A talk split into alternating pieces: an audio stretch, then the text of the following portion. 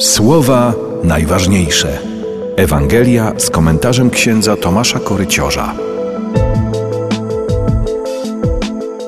Jezus powiedział do tłumów: Zaprawdę powiadam wam, między narodzonymi z niewiast nie powstał większy od Jana Chrzciciela, lecz najmniejszy w Królestwie Niebieskim większy jest niż on. A od czasu Jana Chrzciciela aż dotąd Królestwo Niebieskie doznaje gwałtu, a zdobywają je ludzie gwałtowni. Wszyscy bowiem prorocy i prawo prorokowali aż do Jana.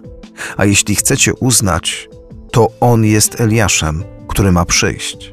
Kto ma uszy, niechaj słucha. Najmniejszy czy największy, ostatni czy pierwszy, miara ludzka czy Boża. Możemy się pogubić w tej wyliczance i w tych zależnościach.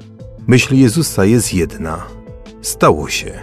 Przyjmijcie, że to, co Ojciec przygotował przez wieki, odciskając mozołem w ludzkich biografiach swoje odbicie i wolę, stało się ciałem i faktem.